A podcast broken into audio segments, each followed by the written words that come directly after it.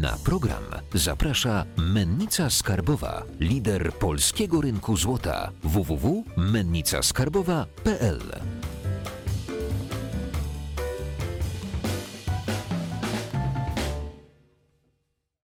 Andrzej Leszczyński, witam na kanale finansowy Preppers.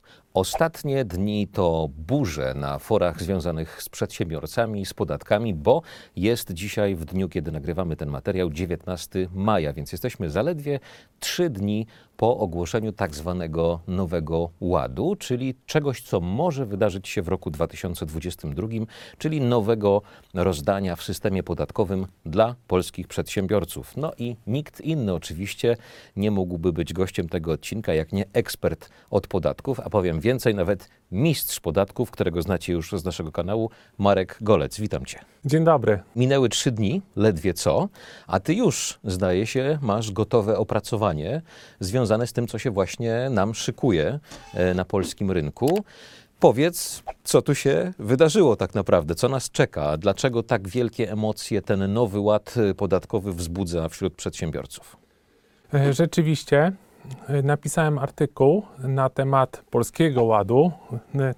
On był nazywany Nowym Polskim Ładem, teraz nazywa się Polskim Ładem. Ogłoszony został 15 maja przez e, partię rządzącą. Polski Ład z punktu widzenia podatkowego zakłada cztery duże zmiany. Dwie dobre, jedną złą jedną bardzo złą. Zacznijmy od tych dobrych. Podwyższenie kwoty wolnej od podatku z 8 tysięcy do 30 tysięcy. Aktualnie ta kwota wolna y, od podatku w wysokości 8 tysięcy jest bardzo kontrowersyjna ze względu na jej degresywność. Osoby zarabiające do 8 tysięcy złotych brutto rocznie nie płacą w ogóle podatku To dochodowego. mało pewnie kto tyle zarabia Tak. rocznie, bo to jest jednak bardzo niska kwota. Tak. I później, wraz ze wzrostem dochodów, ta kwota, może nie kwota wolna, a kwota zmniejszająca podatek, tak to się fachowo nazywa, maleje. I osoby, które zarabiają ponad 127 tysięcy złotych brutto rocznie, już z kwoty zmniejszającej podatek w ogóle nie skorzystają. Więc to już jest kontrowersyjne. Rzekomo od tej degresywności rządzący planują odejść, więc kwota zmniejszająca podatek przy kwocie wolnej 30 tysięcy wyniesie 5100 zł. To jest 17% od 30 tysięcy złotych i będzie dla każdego. Druga dobra zmiana jest taka, że próg podatkowy zostanie podniesiony z kwoty 85 528, przynajmniej takie są zapowiedzi, do 120 tysięcy złotych. Ten próg na poziomie 85 528 zł też już był kontrowersyjny, ponieważ on był nieaktualizowany od kilkunastu lat. W tej chwili, zarabiając do tej kwoty, płaciliśmy podatku 17%. Y, zdaje się. Tak, ostatnio 17%, wcześniej 18%. A powyżej to było już 32. 32 Od e, oczywiście kwoty tylko 32%, od tej kwoty, która przekraczała 85 tysięcy złotych. Czyli do tej kwoty mamy 17, powyżej 32%. Tak, y, tutaj mamy progresję. Y, Ta skala podatkowa jest de facto skalą progresywną. Natomiast osoby, które zarabiają ponad milion złotych, płacą jeszcze daninę solidarnościową, która jest formą podatku dochodowego 4% od nadwyżki ponad milion, czyli niektórzy płacą 36% podatku, jeżeli zarabiają ponad milion złotych, oczywiście od tej nadwyżki ponad milion złotych. I teraz jeszcze y, jakby, gdyby ten plan się powiódł, że zwiększamy pierwszy próg podatkowy do 120 tysięcy, jaka będzie kwota podatku? Też 17%, czy jeszcze nie jest to ustalone? Stawki się nie mają zmienić. Ma się z, y, zmienić kwota wolna i y, wysokość progu. Mówiłem o kontrowersyjności tej y, kwoty, która nie była aktualizowana przez kilkanaście lat ze względu na inflację. Inflacja spowodowała, że bardzo dużo osób już dzisiaj wchodzi w drugi próg podatkowy, więc to był to jest czas najwyższy, żeby, żeby ten próg podnieść. Krótko mówiąc, inflacja na tyle poszła w górę, na tyle zdrożały produkty, że ludzie zostali zmuszeni zarabiać więcej, no ale przez to wchodzą w wyższy próg, próg podatkowy i za tą zwiększoną ilość pracy, mniej snu, więcej wysiłku są karani wyższym podatkiem. Tak, to jest tak zwany podatek in- inflacyjny. To były dwie zmiany dobre łamane przez nie złe, to teraz przejdźmy do tych dwóch najgorszych. Tak, y, to stopniowo tutaj też zrobimy progresję. Okay. Trzecią zmianą jest brak możliwości odliczenia składki zdrowotnej, którą odliczamy w bardzo dużej części od podatku. Płacimy 9% podstawy wymiaru, a odliczamy 7,75% podstawy wymiaru, czyli 86% tego, co płacimy w postaci składki zdrowotnej, odliczamy od podatku, czyli odzyskujemy. Mówimy o sytuacji obecnej, jaka jest w tej chwili. Tak. I rząd zapowiedział, że nie będzie już możliwości odliczenia składki zdrowotnej od podatku. I dotyczy to zarówno osób pracujących na etacie, jak i przedsiębiorców. Dokładnie Bo tak. ludziom się wydaje, że te zmiany uderzą przede wszystkim w tak zwanych prywaciarzy, czyli w ludzi, którzy posiadają działalność gospodarczą. Tymczasem nie, we wszystkich. We wszystkich. Y, tak. I teraz, żeby nie było za kolorowo, odnośnie drugiej zmiany, podwyższenia progu podatkowego, czy też kwoty wolnej.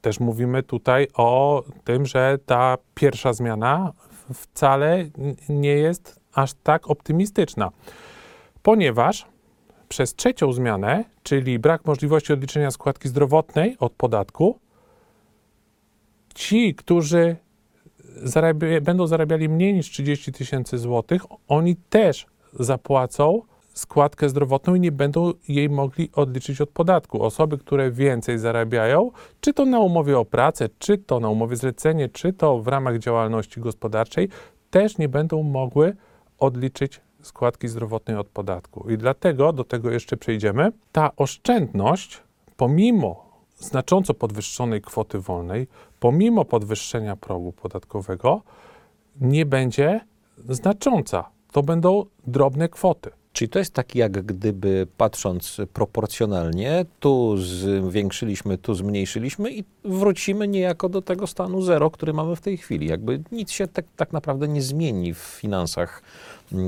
przeciętnego człowieka, o, m, o, chyba że ktoś zarabia niewiele, no to dostanie po kieszeni, no bo nie będzie odliczał y, tego podatku. Jakby nie, nie skorzysta z, tej wyższego, z tego wyższego progu. Jeżeli ktoś zarabia niewiele, y, y, do 30 tysięcy złotych, to nie zapłaci w ogóle podatku dochodowego, ale zapłaci składkę zdrowotną. Jeżeli ktoś zarabia trochę więcej, to zapłaci mały podatek, ale zapłaci 9% składki zdrowotnej, której nie odliczy od podatku i będzie miał niewielką oszczędność. Y, Policzyliśmy, nawet, nawet y, rząd, eksperci rządu wyliczenia zrobili. Mm, To są kwoty rzędu 150, 50 zł. Jak ktoś zarabia 3000 zł brutto miesięcznie, to mm, dzięki tym reformom zaoszczędziłby, czy miałby y, więcej, zostałoby mu w kieszeni więcej 150 zł miesięcznie. Jeżeli ktoś zarabia brutto 5000 zł, to około 50 zł więcej mu w kieszeni miesięcznie zostanie, czyli to są symboliczne kwoty. Mało tego, to są kwoty w ujęciu nominalnym. Jeżeli weźmiemy pod uwagę inflację, która prawdopodobnie dalej będzie rosła, ze względu między innymi na te programy, jak i na, na, na, e, ze względu na inne czynniki, Programy To- socjalne dodajmy, tak? tak, y, i też y, politykę luzowania ilościowego, czyli quantitative easing, wiele czynników się na to składa.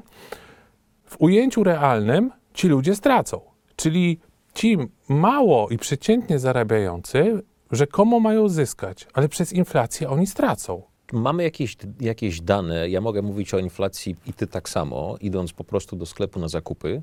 Y, Jaka ona jest w tej chwili? Bo eksperci szac- szac- szacują, że 3 do 4%.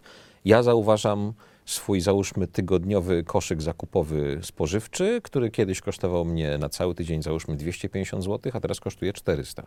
Więc ta inflacja idzie w jakieś naście procent tak naprawdę. E, Rzeczywiście ta inflacja podawana przez Główny Urząd Statystyczny, tak zwana inflacja CPI, nie odzwierciedla tego, y, co tak naprawdę y, płacimy. Mm, Nasze, y, nasze codzienne wydatki zapewne dużo bardziej wzrosły w porównaniu do tego, co, co mówi inflacja CPI. Najlepiej, mm, o ile ktoś ma czas i ochotę, może dzisiaj sobie spisać listę produktów i ich ceny i za rok zrobić to samo i porównać, wtedy będzie wiedział, ile w jego przypadku wynosi inflacja. Procentowo. Mamy Tak. trzy zmiany za sobą, zmiana czwarta. Najbardziej kontrowersyjna, która wywołała bardzo, bardzo silną reakcję społeczeństwa, zwłaszcza przedsiębiorców, polega ona na uwarunkowaniu wysokości składki na ubezpieczenie zdrowotne od dochodu przedsiębiorcy. Czyli oprócz tego, że przedsiębiorca nie będzie mógł odliczyć składki na ubezpieczenie zdrowotne, to będzie musiał płacić ją od dochodu. Na szczęście od dochodu, nie od przychodu, bo to już byłby w ogóle kuriozum. Y, Powiedzmy, opiszmy to w liczbach. Teraz przedsiębiorca, który już nie korzysta z żadnych y, ulg, y, czyli prowadzi firmę powyżej dwóch lat, płaci około 1,5 tysiąca złotych na ZUS, z czego 380 około to jest składka zdrowotna.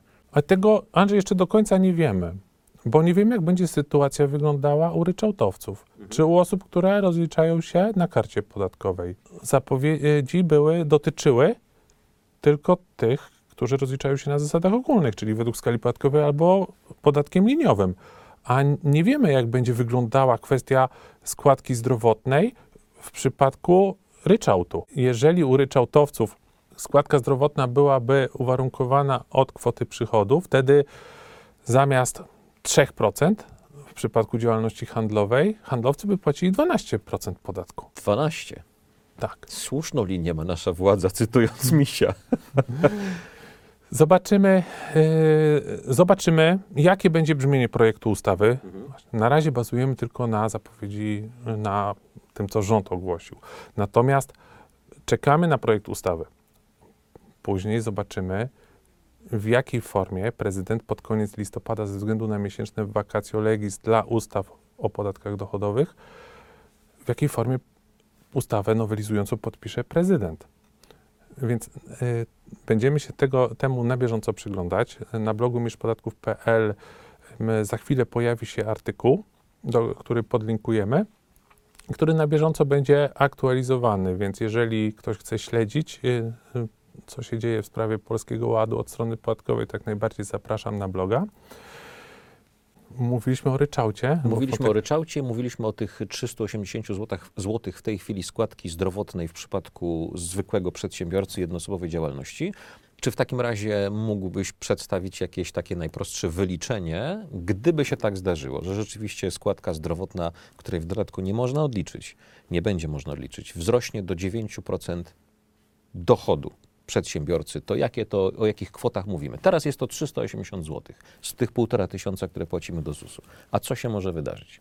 Będzie to wyglądało w ten sposób, że składki na ubezpieczenia społeczne i Fundusz Pracy i Fundusz Solidarnościowy będziesz płacił tak samo, natomiast y, składkę na ubezpieczenie zdrowotne będziesz y, płacił nie od zryczałtowanej kwoty i nie będziesz mógł jej odliczyć, y, ty- tylko będziesz płacił na przykład w przypadku dochodu 10 tysięcy złotych, 9% będziesz płacił, czyli 900 złotych bez możliwości jej odliczenia. Na samo zdrowie będę płacił 900 zł przy 10 tysiącach złotych dochodu.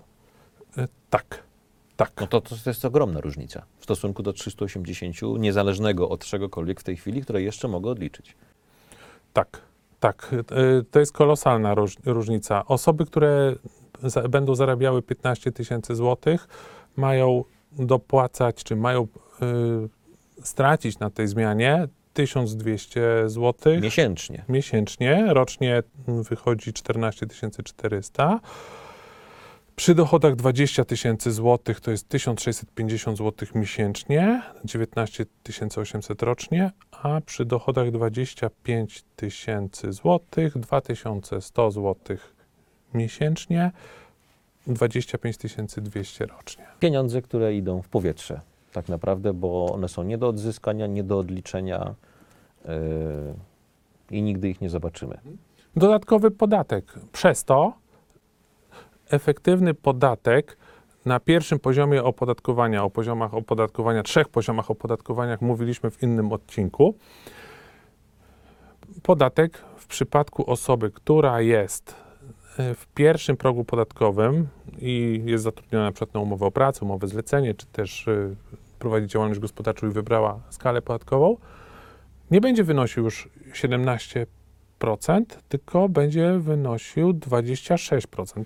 Tu jest jeszcze możliwość... 10% prawie 9%. w górę. 9% tej składki Okej, zdrowotnej. okej. Tak. Jeżeli ktoś jest w przedziale podatkowym 32%, to będzie płacił 41% od nadwyżki. W przypadku podatku liniowego zamiast 19% przy tych założeniach będziemy płacili 28%, ale jeżeli ktoś zarabia ponad milion złotych, to dochodzi danina solidarnościowa i na podatku liniowym to będzie 32%. A jeżeli, bo nie zapowiadał rząd tego w ostatnią sobotę, chociaż pojawiały się informacje w mediach, że były pomysły na obniżenie progu dla daniny solidarnościowej do 250 tysięcy złotych, też słyszałem o kwocie 500 tysięcy złotych i o podwyższeniu stawki do 8%. Wtedy, gdyby została podwyższona stawka daniny solidarnościowej, to na podatku liniowym mielibyśmy progresję i w tym najwyższym progu byśmy płacili 36% podatku. Tym bardziej, że wiele osób mm, chętnie ten podatek liniowy płaciło. Rozumiało, że mm, korzysta z infrastruktury, są szpitale, są szkoły i nie miało nic przeciwko płaceniu tych 19%. Ale teraz, jeżeli się zrobi z tych 19% 28, 32 albo 36%, to niestety może to wywrzeć negatywny skutek na wpływy do budżetu, co wynika z teorii krzywej Laffera. Jak to się przedstawia? Co, to, co, to, co, to powod, co powoduje y, zwiększanie podatków? Często zmniejszanie wpływów do budżetu.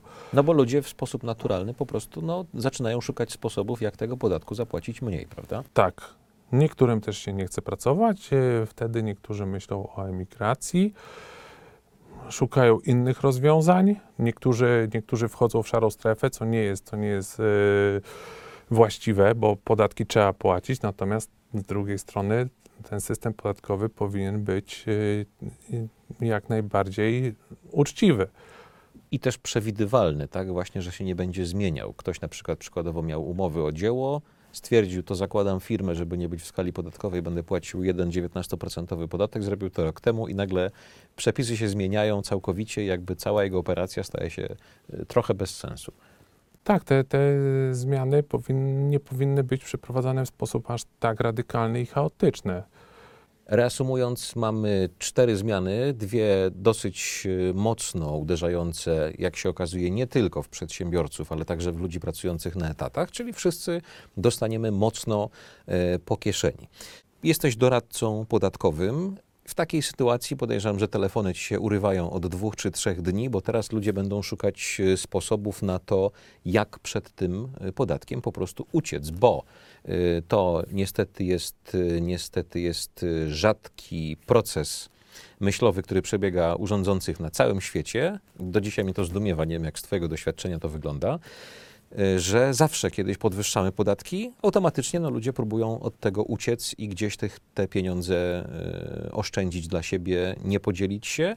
Natomiast jeśli podatki obniżamy, był to chyba słynny przypadek w Rumunii kilka lat temu, kiedy wprowadzono dziesięcinę, czyli 10% podatku bez żadnych odliczeń. No tak jak powiedziałeś, 19% u nas chętnie ludzie płacą, tym bardziej 10% ludzie płacili i pamiętam, że po roku chyba minister finansów wyszedł i powiedział, że przeprasza, że tak późno to wprowadził, bo do, bo do budżetu po wprowadzeniu dziesięciny wpłynęło więcej pieniędzy. Bo nikt nie kombinował, bo każdy tą dychą się e, przysłowiową e, podzielił z państwem. I teraz pytanie do ciebie.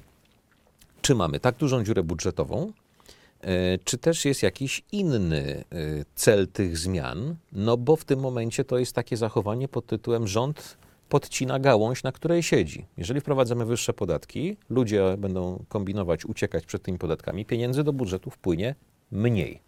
I teraz pytanie, jak ty to oceniasz? Jaki, jaki tu jest sens tego działania?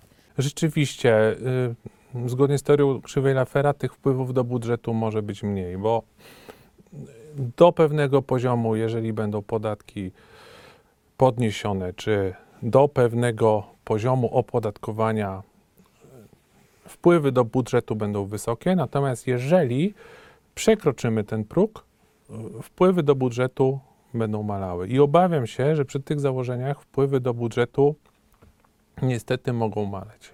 Myślisz w jakimś sensie, y, rozmawialiśmy o tym przed programem, y, że to jest taki trochę ruch testowy? Rzucimy społeczeństwu takie obostrzenia podatkowe y, groźne, a potem z tego zejdziemy, żeby wprowadzić coś innego? To jest ciekawy wątek. Rzeczywiście, y, kilka lat temu y, były zapowiedzi mm, odnośnie zlikwidowania podatku liniowego. Później mówiono o teście przedsiębiorcy. Teraz mówi się o składce zdrowotnej od dochodu. To może rzeczywiście to jest zagrywka rządu, żeby zapowiedzieć coś, co jest nie do zaakceptowania, popatrzeć, jak społeczeństwo się zachowuje, i później negocjować i powiedzieć: OK, pewnie byście od razu się nie zgodzili na to, żeby nie można było odliczać składki na ubezpieczenie zdrowotne, nawet tej ryczałtowej, to zgódźcie się na to, ale już nie będzie ZUS-u od dochodu. Kto wie, czy to nie jest taka zagrywka? Zobaczymy. Poczekajmy na e, projekt ustawy. Czytam różne fora internetowe, biznesowe, finansowe i reakcje no, bardzo emocjonalne na te rzeczy, o których przed chwilą mówiliśmy. E, Niektórzy studzą emocje, mówią trochę tak jak ty, poczekajmy, zobaczymy, co się dopiero rzeczywiście wydarzy, e, żeby nie wykonywać jakichś nagłych ruchów w tej chwili, ale jako ekspert, mistrz podatków, e, na pewno na to pytanie często przez ostatnie kilka dni odpowiadałeś, jakie, gdyby tak się stało, że te przepisy zostaną wprowadzone, mamy możliwości ucieczki, spółki, cuda, wianki. Jakie ty tu masz pomysły? Niektórzy myślą o zakładaniu firm za granicą, natomiast to jest y, bardzo ryzykowne, jeżeli jesteśmy rezydentem podatkowym w Polsce. Y, Więc skoncentrujmy się tutaj na działalności gospodarczej prowadzonej w naszym kraju. Zanim powiesz jeszcze, chciałem cię o to zapytać, bo właśnie dużo osób mówi, firma w Czechach, firma w Anglii. E, czy to jest w tej chwili, mimo że jesteśmy w Unii Europejskiej, mamy wolność założenia firmy niezależnie od tego, gdzie mieszkamy w innym kraju, czy nie? Jeżeli mamy rezydencję podatkową w Polsce, jeżeli prowadzimy działalność gospodarczą w Polsce, powinniśmy tutaj się rozliczać. Działalność gospodarczą, czyli na przykład nie mogę założyć sobie firmy w Czechach, ale działać dalej tutaj i tylko jakby przez nią się rozliczać po to, żeby tam płacić podatki, bo tam są niższe. Tego zrobić nie mogę. Nie, y, nie można nie- działać w sposób sztuczny. Okej, bo to zas- zawsze zostanie pod, podciągnięte pod unikanie płacenia y, podatków. Dokładnie Dobra, to w takim razie idźmy dalej. Co tu możemy zrobić? tak. Wiele osób myśli o zmianie formy działalności gospodarczej na spółkę ZO, czy może niebawem na prostą spółkę akcyjną. Zostańmy przy spółce ZO. Do 2 milionów euro przychodu jest 9% CIT. Są jeszcze warunki, które trzeba spełnić, żeby na tym 9% CIT być. To jest stosunkowo łatwe e, do spełnienia. Ja się nie znam, to jest jedyny podatek przy spółce, jaki występuje? Jeżeli chodzi o podatek dochodowy, to y, W JDG mamy 19% dochodowego na liniówce i oddajemy VAT 23%, a w y, przypadku spółki ZO mamy 9% CIT-u tylko, tak? ta, i będzie oczywiście analogicznie, może być VAT, może być zwolnienie z tego VAT-u. Okej. Ale to już jest o połowę mniej dochodowego niż przy JDG. Tak, natomiast przy spółce ZO występuje tak zwane podwójne opodatkowanie, które polega na tym, że jeżeli spółka zarobi 100 tysięcy złotych i udziałowcy podejmą uchwałę, że chcą w formie dywidendy wypłacić ten cały zysk, to spółka y, y, może najpierw, zanim jeszcze podejmą uchwałę, jeżeli spółka zarobi 100 tysięcy złotych, to płaci 9% CIT-u, zostaje 91 tysięcy złotych. Jeżeli udziałowcy podejmą uchwałę o wypłacie tego zysku już po opodatkowaniu CIT-em, wtedy od e, tej dywidendy jest płacony 19% podatek. Co dobre, nie płaci się ZUS-u od dywidendy, ani da- dywidenda nie podlega daninie solidarnościowej. I też prowadząc spółkę, y, też ZUS-u nie musimy płacić. Jeżeli to jest dwuosobowa spółka ZO, to tak. Przy jednoosobowej spółce ZO trzeba płacić ZUS. I to pełny ZUS. Zatem efektywny podatek przy podwójnym opodatkowaniu, jeżeli spółka ZO jest na 9% CIT-cie, wynosi 26,29%. Natomiast są sposoby jak najbardziej legalne na to, żeby ten efektywny podatek z punktu widzenia przedsiębiorcy zmniejszyć. Mianowicie, jeżeli spółka zarabia, osiąga dochód roczny w wysokości 200 tysięcy złotych i pod koniec roku udziałowcy chcą wynagrodzić członka zarządu, który też może być udziałowcem, wynagrodzeniem na podstawie aktu powołania w kwocie przyjmijmy 100 tysięcy złotych, żeby się jeszcze zmieścić w tych 17%. Bo wynagrodzenie członka zarządu jest opodatkowane według skali podatkowej i uwaga, nie podlega ZUS-owi. Więc te zmiany nie dotkną wynagrodzeń członków zarządu. Potem sobie powiemy jeszcze, kogo dotkną, a kogo nie dotkną. Przy założeniu, że spółka przed wynagro- wypłatą wynagrodzenia członka zarządu zarobiła 200 tysięcy złotych, po wynagrodzeniu członka zarządu jej dochód wynosi 100 tysięcy złotych, bo to wynagrodzenie członka zarządu jest kosztem spółki, więc super, obniżamy sobie CIT, wypłacamy członkowi zarządu wynagrodzenie, członek zarządu płaci, uwaga, przy tych założeniach, które są proponowane, 11,9% podatku. Dlatego, że 17% od 100 tysięcy daje 17 tysięcy minus kwota zmniejszająca podatek, o której wspomnieliśmy, 5100 złotych wychodzi 11 900 podatku od 100 tysięcy. Resztę, oczywiście, te 100 tysięcy, które zostaje w spółce, możemy albo reinwestować i wtedy one będąc opodatkowane tylko 9% CIT-cie- CIT-em, reinwestując je, reinwestujemy 91% zarobionego kapitału, czyli bardzo dużo. I możemy rozwijać spółkę w ten sposób. Możemy też wypłacić te 100 tysięcy w formie dywidendy. Gdybyśmy zdecydowali się na wypłatę zysku, mm, całego zysku, to te 100 tysięcy drugie będzie opłatkowane na 20, na 26,29%. W związku z tym podatek y, wyniesie od tych 100 tysięcy 26 290 zł łącznie około, czyli ten podatek z wynagrodzenia członka zarządu i z CIT-u i z dywidendy wyniesie około 38 tysięcy złotych z 200 tysięcy dochodu. Mm, Okej, później będzie 100 tysięcy dochodu, bo został pomniejszony wynagrodzenie członka zarządu. 38 tysięcy, jeżeli podzielimy przez 200 tysięcy, to nam da 19%.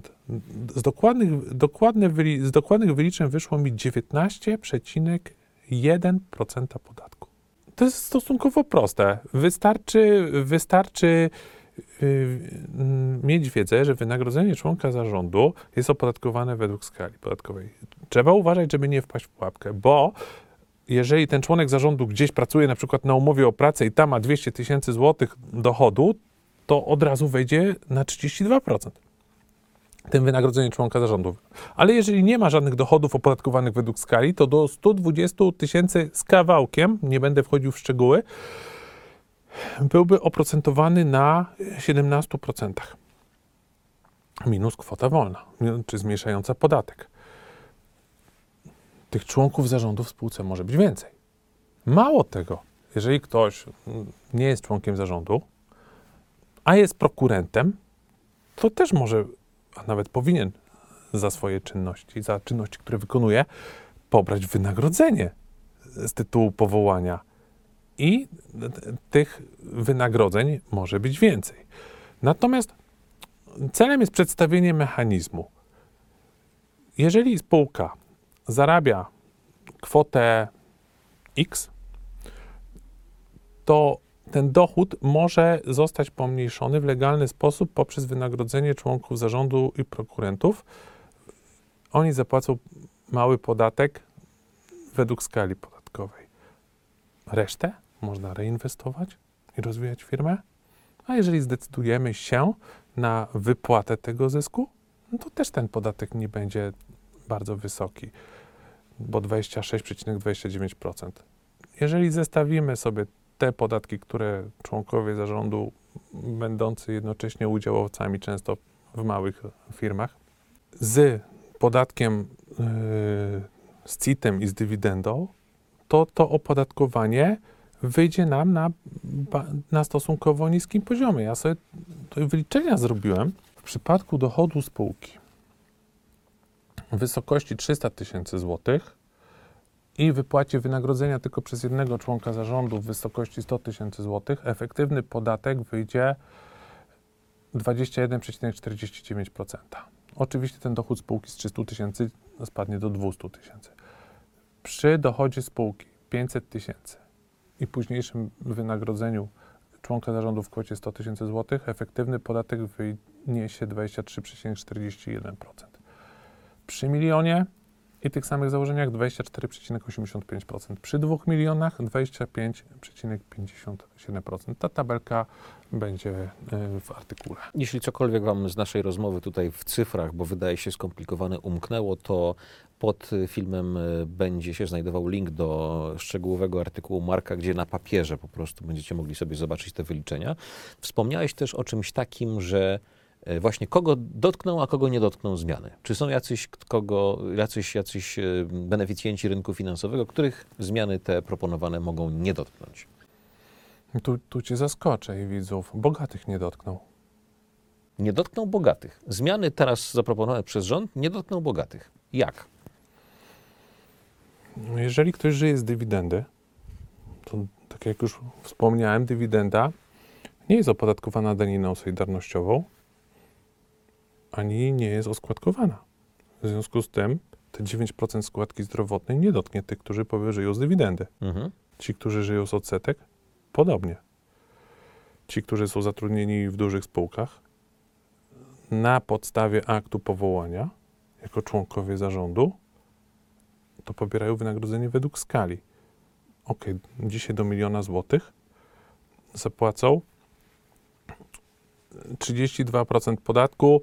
Yy, wiadomo, do, do pewnego poziomu 17%, od nadwyżki 32% podatku. Ale 9% składki zdrowotnej ich nie dotknie, bo mówi się, że wszystkie umowy zlecenia mają być oskładkowane i umowy o dzieło, ale nic się nie mówi o oskładkowaniu wynagrodzeń członka zarządu. W związku z tym osoby, które pobierają wynagrodzenia z tego tytułu, nie odczują tej zmiany. Może lepiej nie podpowiadać, bo to też jest taki, być może takie działanie właśnie sądujące, tak? Wprowadzimy takie zmiany, zobaczmy, co ludzie powiedzą i zareagują, a nuż e, to, o czym mówi, że jest jeszcze bezpieczne w tej chwili e, od tych dodatkowych podatków, e, też zostanie takimi regulacjami objęte. No to w takim razie dosyć paradoksalny e, obraz tych zmian się szykuje, bo zawsze było mniej więcej tak, że żeby ratować tych ludzi mało zarabiających, e, rządy się zachowywały trochę jak Robin Hood i zwiększały podatki tym bogatym. Teraz ty powiedziałeś i pokazałeś jak. E, Bogatych to te zmiany nie dotkną, czyli jak gdyby z nich te pieniądze dla tych biednych do przekazania w socjalu nie zostaną ściągnięte, to kogo dotkną te zmiany? Kto straci najbardziej? Klasę średnią. Klasa średnia to jest w Polsce kto? Tygodnik Polityka w 2013 roku taki raport e, sporządził. Właśnie kto należy do elity, kto jest wyższą klasą średnią, kto jest specjalistą. W internecie ten artykuł cały czas jest e, dostępny, więc e, tam chyba jest odpowiedź. Ja uważam, że osoby, które zarabiają 20-25 tysięcy złotych, no, są klasą średnią. Bogatymi chyba już są osoby, które tak jak mówiłem, żyją z dywidendy, y, czy zarabiają ponad 50 tysięcy złotych. Przy czym to się, to trzeba, myślę, że warto powiedzieć y, w tym momencie, bo mm, dla wielu kwota, o której powiedziałeś, 20-25 tysięcy złotych, to jest dużo pieniędzy. Ale patrząc, jak rozmawiam przynajmniej z ludźmi, jestem zaskoczony pozytywnie z różnych środowisk, y, których spotykam, e, bardzo dużo ludzi wokół mnie zarabia takie pieniądze. E, Więc to rzeczywiście jakby trzeba sobie zdać sprawę z tego faktu, że to, że to nie jest aż tak astronomiczna, astronomicznie wielka kwota, bo wydaje się, no jak ktoś zarabia tyle pieniędzy, no to dodatkowy tysiąc złotych czy półtora na tego tak specjalnie go jakoś nie, nie dotknie. Ale biorąc pod uwagę to, że wszystko naokoło drożeje, no myślę, że no ty, jest, ty znasz finanse swoich, y, swoich klientów, ale odwołując się do jakiegoś takiego przykładu mm, z życia, czteroosobowa rodzina, czyli dwoje dorosłych pracujących y, z dwójką, trójką dzieci w dużym mieście, to 10 tysięcy złotych nawet na rękę wpadające do budżetu tej rodziny, to nie jest miesięcznie dużo pieniędzy. Tak, i to są też przedstawiciele klasy średniej i właśnie, jeżeli y, ktoś będzie zarabiał 10 tysięcy złotych, mm, rząd proponuje takie złagodzenie tego wpływu składki zdrowotnej, braku odliczenia y, składki zdrowotnej, żeby ci, którzy 10 tysięcy zarabiają, czyli według rządu ci lepiej zarabiający, nie odczuli y, negatywnych zmian. Negatywnie nie odczuli tych zmian. I im się nie zmieni im się ma nie zmienić. I to też y, wynika z wyliczeń ekspertów rządu. Natomiast y, osoby, które zarabiają mm, y, mniej niż y, bodajże 6 tysięcy złotych, mają, mają odczuć w niewielkim stopniu korzystnie te zmiany. Osoby, które zarabiają więcej niż chyba 130 tysięcy rocznie, czyli ponad 10 tysięcy złotych miesięcznie, już będą negatywnie odczuwały te zmiany na etacie. W działalności gospodarczej to, to dużo wcześniej negatywnie się te zmiany odczuje. Nie zmieni się, bo faktycznie tutaj y, 10 tysięcy złotych miesięcznie to jest tych 120 tysięcy złotych rocznie, czyli tym osobom zwiększamy pierwszy próg podatkowy, nie, zapłaci, nie, nie wejdziecie w progresję, ale zwiększamy zdrowotne, więc jakby te y, dwa czynniki się zniwelują tak naprawdę do, do zera. Czyli oni nie zyskają, znaczy nie stracą, ale nie zyskają w żaden sposób y, z tego faktu, że mają wyższy próg podatkowy. A teraz jeszcze ostatnia grupa, czyli osoby mało zarabiające. Jak na nich to, y, jaki skutek Mhm. na nich by to wywarło? 150 zł zyska osoba, która zarabia 3000 zł brutto. No to powiedzmy, że dla takiej osoby to jest 5%, to coś jest, tak? Osoba, która zarabia 5000 brutto, zyska 50 zł. Więc to, to, to, już, to już jest symboliczna kwota. I tak jak powiedzieliśmy wcześniej, wskutek inflacji te osoby, nawet pomimo tej małej podwyżki, będą miały mniej niż dotychczas. Więc de facto najbardziej ucierpi klasa średnia i ci, którzy będą mieli wolę walki, pewnie będą myśleli o założeniu. Tylko na razie bym nie robił nerwowych ruchów. O to Cię miałem zapytać. Czy, czy teraz warto już podejmować jakieś działania? y, cały czas przyglądać się sytuacji. Na, na blogu będziemy aktualizować artykuł i y, dopiero będziemy wiedzieli, na czym ostatecznie stoimy pod koniec listopada, jak prezydent podpisze ustawę nowelizującą. W międzyczasie pojawi się projekt ustawy mm, zmieniającej. Zatem na razie przyglądajmy się, miejmy świadomość, jakie są opcje. I ci, którzy nie poddadzą się, pewnie pójdą w kierunku spółek ZO i będą rozwijali swoje biznesy. Ci, którzy pozostaną na działalnościach gospodarczych przy tych założeniach, bo może będzie się opłacało pozostać na działalności gospodarczej, zobaczymy.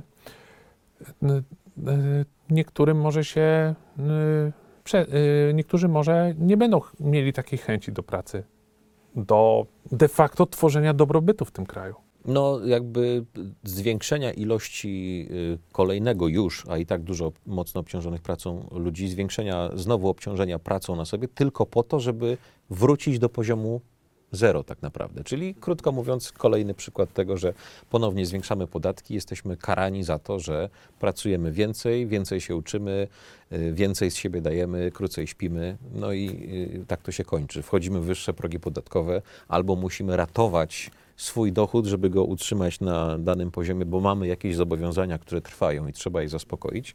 Y, I jest to po prostu jeden y, wielki kocioł. Na koniec, jak już wiesz, po dwóch odcinkach mamy taką tradycję w programie. y, Złota myśl na, na koniec odcinka dla naszych finansowych prepersów. Być może moglibyśmy pewnie nawiązać do pytania, czy teraz już warto coś robić, ale pozostawiam to Tobie. Kamera jest Twoja. Śledźcie na bieżąco obrót spraw. Na razie nie podejmujcie nerwowych ruchów. Zdobywajcie wiedzę i jak już będzie więcej wiadomo, wtedy już można jakieś kroki podejmować. Na tę chwilę przyglądajmy się obrotowi spraw. Jak już prezydent podpisze ustawę, wtedy będziemy wiedzieli, na czym stoimy i wtedy już będzie można podejmować działania. Marek, dziękuję Ci za wizytę w studiu dzisiaj, za analizę tych y, zmian, które mogą nas czekać w przyszłości w podatkach.